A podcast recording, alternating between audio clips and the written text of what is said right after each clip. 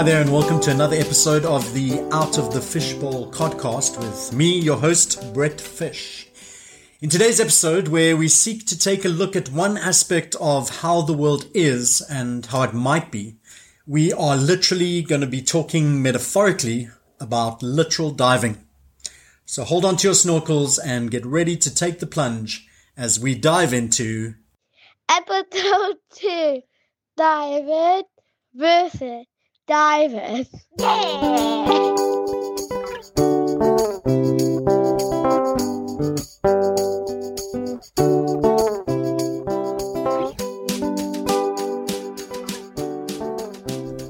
It was Voltaire who once said, Is there anyone so wise as to learn by the experience of others?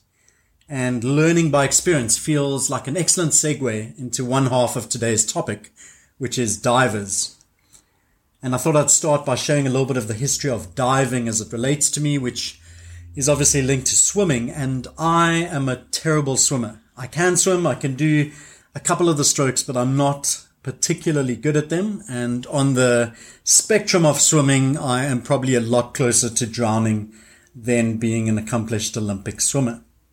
And in fact, that reminded me of an incident that happened to me as a child when I was a young kid. We were on a camp. I think it was a church camp with my family. And somehow I was in the swimming pool area by myself and everyone else was at a meeting somewhere else. And I decided I wanted to go for a swim and I ended up finding myself in a place where the pool was deeper than I'd anticipated. And so I was a little bit of a way below the surface. And I honestly thought that I was going to drown. And how I got out of that moment would probably have made amazing viral footage if it was done today and somebody caught it on cell phone. But I remember that, that when I hit the bottom of the pool, I just did this amazingly huge jump and managed to jump high enough to get my mouth out of the surface and take a deep breath and head down to the bottom of the pool again. Hit the bottom, just jumped. And I must have jumped 20, 30, 40 times, just slowly making my way away from the deep end. Every time, just getting slowly and slowly to an area where I could finally put my head above water. It was terrifying. I totally thought I was going to drown, but it was literally the only thing I could think of was, was jumping. And I think any other kind of snorkeling experience that I had as a kid was negative because we maybe borrowed equipment from friends. We didn't live by the beach, so we'd go to the beach on holiday and borrow somebody's snorkeling equipment and put it on and it would always be too big or too small. So it would be painful or it would let in water and then the, the, the glass would get blurry and it would be impossible to see. And so anytime I kind of tried to put on snorkeling gear, it just, it wasn't positive experience for me. And so it wasn't something I looked towards. And then even thinking of a bit later in life, as a grown up, I was part of a trip where we did the Orange River with, with a bunch of youth people, young people, also with the church. And there was one place called, I think it was called the washing machine.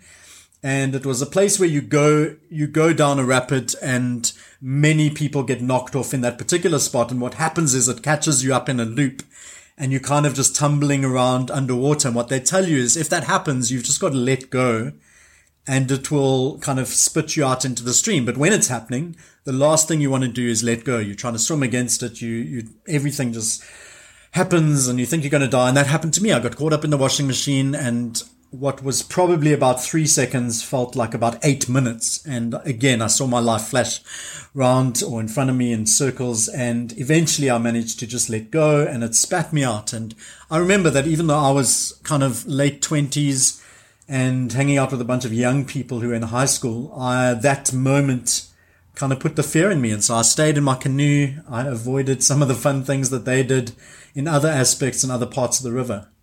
And another time when I was in the ocean, I got caught in a bit of a riptide. And so I was swimming out furiously and trying to get out to the beach. And the wave just kept pulling me in and pulling me in and pulling me in. And I remember then again, like I finally managed to get out and, but in the moment, I thought I was going to die. And so I'd had a number of those experiences. And so not super amped about water, not, not in a rush to go into kind of swimming or snorkeling experiences. And then just before the whole pandemic started, just before lockdown, um, my wife Val and I had this opportunity to go to the Philippines for two months. Now, Val grew up in the Philippines, and this was shortly after her mom died. Um, she left us some money so that we were able to make a trip. Val was able to show me the place where she grew up, and we were able to make a decent trip of it. And the one day we were doing, visiting a bunch of different places on the boat and stopping at each place, and they had an area where you could snorkel. And so I thought, well, let me give it a try.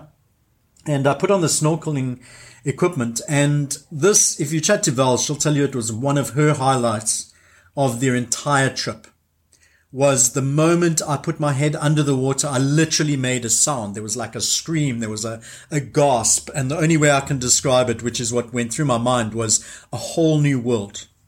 A new fantastic point of view. Something like that, Aladdin style. But, but I put my head under the water and this water was so clear and the snorkeling equipment was so good that I just saw these stunning coral reefs the this array of of beautiful colors, um, some amazing fish happening all or swimming around us, and it was just this absolute delight that literally just took me by surprise. And my re- reaction, my response, my whole body, my voice was just wow, this is phenomenal.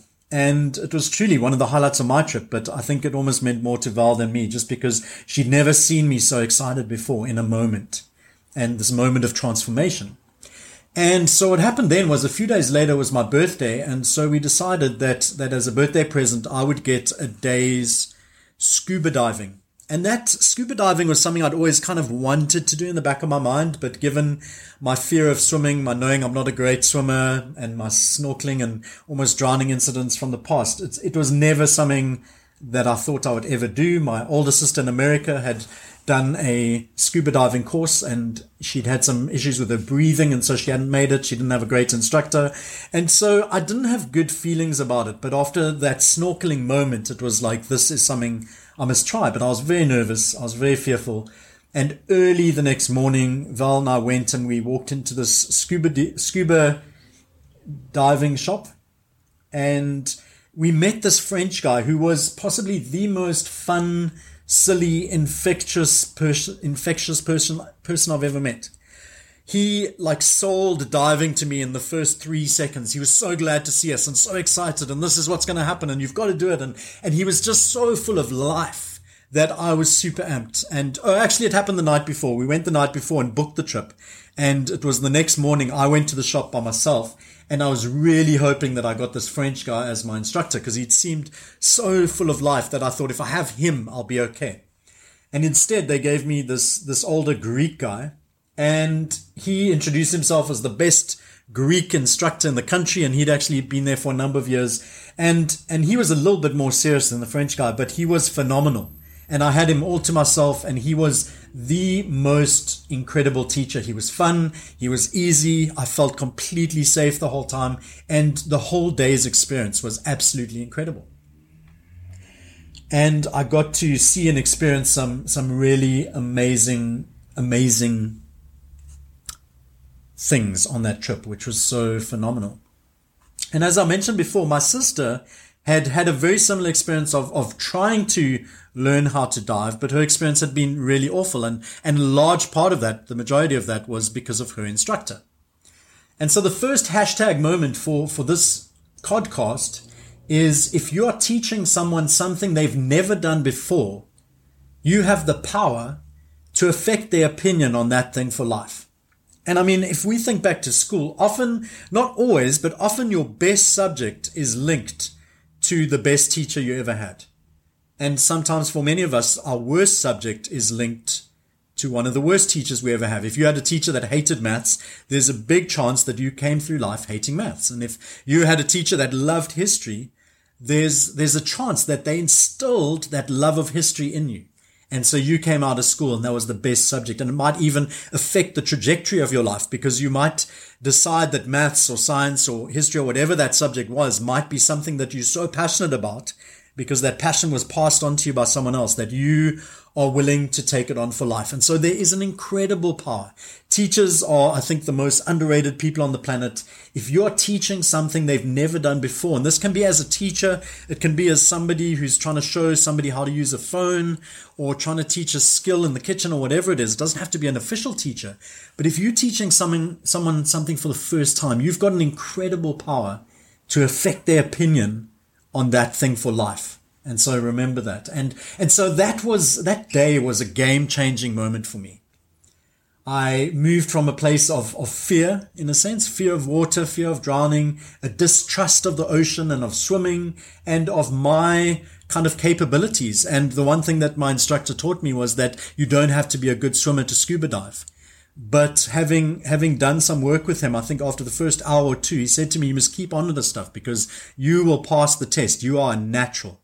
And it was the most one of the most affirming things people have anyone has said to me and i think that's another thing we can take from this that the power of affirmation the power of looking at someone and saying you are good at this or i appreciate this in you is is so powerful it's beyond the power we can ever anticipate when we're offering those comments to someone else i think receiving affirmation there's there's just a power that can transform that can give hope that can give belief and and so I just want to encourage you. I want to encourage myself to do that more. Affirm people. When you see skills and gifts and talent in people, affirm it. Say it out loud. Mention it because that changed my fear and distrust to a love and a passion and what was a transformative experience for me. And it hasn't necessarily meant that I'm an amazing swimmer or that I love rushing to the ocean. I'm kind of too scared of the cold and, and Cape Town waters aren't appealing for me in that way. But, but during that trip on that day, I got to do some amazing things. Like I got to swim with giant turtles. I got to see the smallest seahorse that my instructor spotted like meters and meters away. He called me down. We went to the bottom of the ocean and this thing must have been about three or four centimeters big. And it was a seahorse, which I didn't even know was a real thing. I think I thought it was an imaginary creature that I'd seen in comics and stuff as a kid. And it's like, that's an actual thing. It was, oh, it was so good. And then I got to be in this one spot that he'd told me about beforehand where I was surrounded by hundreds, maybe thousands of fish that kind of parted around me. So there were three different types of fish in that space swimming in their schools, but literally you just see kind of a wall of fish and you swim into the middle and they part around you and then you're in the middle of this tube and as you're just looking around there's just all these fish around you. It was it was so phenomenal and and just amazing. And i guess another kind of another takeaway from this is to try new things to to try things that might be a little scary for you. If you are in the in the company of professionals and people that that will definitely have your back in a place where it's safe try new things because they can really, really just free you up. And so that brings me from divers and a whole new experience of the world to, to the second part of this, which is the word diverse. Two very similar words and, and the strong link between them. Now, about 10 years ago, uh, Val and I lived in America for about three years. And one of the biggest lessons that I learned from that time was this, and I think it's still one of the biggest lessons I have from the last 10 years. Read people who don't look like you. So before I went to the States, and this was not intentional, but if I read books, it was typically for me, the kind of books I was interested in were written by white, Christian, middle-aged, heterosexual American males. I tended to be reading books around Christianity, and so they'd have a similar theme, but most of the people I was reading, particularly, were white older males tended to be American, and um, and it wasn't like I'd ever made a commitment. I want to read white Christian American heterosexual males. It was just that those were the books I tended to I tended to read. Um, those were the people I knew about, and so I stayed kind of in those spaces. And then in America, this this whole thing happened around the time that Trayvon Martin got shot, and the Black Lives Matter movement came into being. And, and I, I just really kind of got gripped by that. And I, I'm normally, I, I would describe myself as a lazy person. So if there's a piece of news, I'll maybe read the headline or I'll skim the article and kind of feel like I've got a grasp of it. And when this stuff started happening, Trayvon Martin, Eric Garner, and then just kind of a regular repetition of names that we all know so well of, of black lives that, that were killed, often by policemen and policewomen. And the whole Black Lives Matter movement started happening. I just, I just had this desire to understand it and to read and, and this compulsion to understand what it was about. And as I was looking for people to read, it just kind of happened that the people I came across tended in that area to be black or African American Christian women. And so some of the names were Austin Channing Brown, Carol Cleveland, Michelle Alexander, and and many more. But but they were the ones in my in the spaces I was in, especially because I was in a Christian space. Um, the the black woman were the only ones in that space that were writing about it. And, and so I started to read and read and read. And where before I would have skimmed an article, I was now reading a blog post and it would have kind of links to two other blog posts. And so I'd find myself reading both of those and then links to more. And I just started reading and just started to understand the value of, of reading people that didn't look like me and so I carried that lesson back to South Africa. And a few years later, I was, I was looking for something to read and I realized that the Israel Palestine conflict is something that, that we all know about. We all know it's there. It comes into the news all the time. We hear commentary on it and stuff. And I realized that actually, as much as I thought I had a grasp on it, I didn't really know much about it at all. So I wanted to kind of learn a bit about something, some area of the world that was significant that I didn't really have great knowledge. And so I sought out a couple of books that were recommended to me. And so some of those books were a book called The Lemon Tree by Sandy Tolan, uh, the book Blood Brothers by Elias Chacour, and another one was a Palestinian Christian Cry for Reconciliation by Naim Ateek.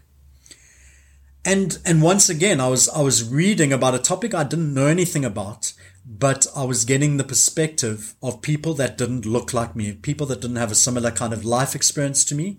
And so I started doing this in terms of the blogs that I followed. I don't listen to a lot of podcasts, but podcasts when I follow them, videos that I watch, people that I follow on social media, and, and started being intentional about increasing the diversity of the voices that I invited to inform me.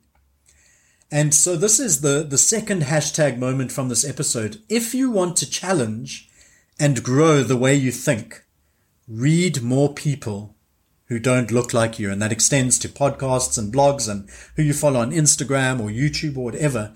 And, and I can say that my life has exponentially improved since diversifying both the people I spend time with and the voices that I invite to inform me because there's a fresh perspective. Somebody has had a completely different lived experience.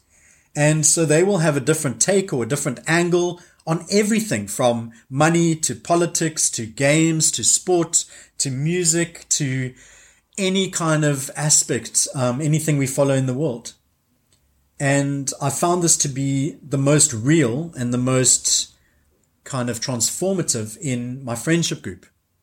And so when I came back to South Africa, or when we came back to South Africa, the majority of my friends, because of the way I'd lived before America, tended to be white people. I tended to be in a white bubble. And I started being intentional about finding spaces where I could meet people that didn't look like me and then making connection with those people and inviting people into our house for meals or accepting invitations into other people's houses and starting to spend time with people. And about four years ago, Val spoke at a at an event with a man called Mkhlatsi Mashua. And for a while after that event, they were talking about, or Val was saying, oh, the Mashuas want to hang out with us. And we said, yeah, let's make it happen. And we talked about it, talked about it. And eventually we set a date and we invited Mkhlatsi and his wife Lusanda came and had a meal with us. And we just completely connected with them as a couple. We connected with them and I organized with that week to go and hang out with Mkhlatsi and we went to go have coffee at Mugg & Bean in Cavendish Square. I remember, I remember it exactly. And I remember, I think we met at about nine or 9.30. And I think at one point I, I took out my phone to see what time it was and it was 12.30 and it felt like we'd been together for 20 minutes. Um, because, because we just connected on, on such a deep level and it felt like, to me, I mean, I can't speak for him, but it felt like we've been friends for years. And so what was so beautiful about that relationship, even beyond that, is that Mkhlatsi is my birthday twin. And so since then, most years we've done a combined birthday party. We take advantage of the free trip up Table Mountain together. And um, we've had, yeah, we've had our party together in Wynberg Park, Park and just had a, a diverse group of people celebrating both of us. And we even have a few more birthday twins in the mix, which is so exciting. And it's my friendship with Mkhlatsi has, has really been an invitation in some ways to see the world through a different set of eyes. We we have a lot in common in terms of theology, in terms of love of cricket, in terms of music, in terms of reading, and um, certain things that we focus on, justice. And I, when I speak to him, I hear a very different lived experience, and and there's so much to gain from that. And so the encouragement because I think if left to our own devices, we will tend to hang around with people that look like us and think like us and enjoy the things we do. But if, if we want to grow and if we want to think differently and if we want to have our ideas and perceptions cha- challenged or even enforced, like often by hearing different people's perspectives and ways, ways of living, we can, we can find that there is a greater kind of emphasis in the ideas that we had and, and it might, might emphasize things we already thought. At other times it might challenge things that we already thought and, and give us new ways of thinking. But, but it, it really is one of the most powerful things. And so the call to action from this week's episode is to change up the voices that inform you. And so if we think of the two words we looked at, the word divers, be open to new experiences. What is, what is something that you haven't tried that you've always wanted to try, or maybe something that you've been a little too scared to try? And is there a safe space? Is there an opportunity? Is there someone you know that could welcome you into that space? Maybe it's a new dish that you want to prepare. Maybe it's a new experience. Maybe it's rock climbing or it is jumping from a high rock into the water or paragliding or learning how to sew or make pottery or whatever. It could be a thousand different things. Maybe it's trying a new sport or a new activity. So divers, be open to new experiences. And then the second one is diverse. Be open to new people. Invite different people to sit across the, the table from you or in these days to, to be across the Zoom screen from you or whatever. Go and find a place to, to walk out in public where it's safe and, and invite someone to tell you their story. Just, just listen to what the world looks like through a different set of eyes, through a different set of experiences, and from someone who's maybe perceived very differently in the world. Diverse versus diverse. I hope that's been helpful, and I will catch you on the next one.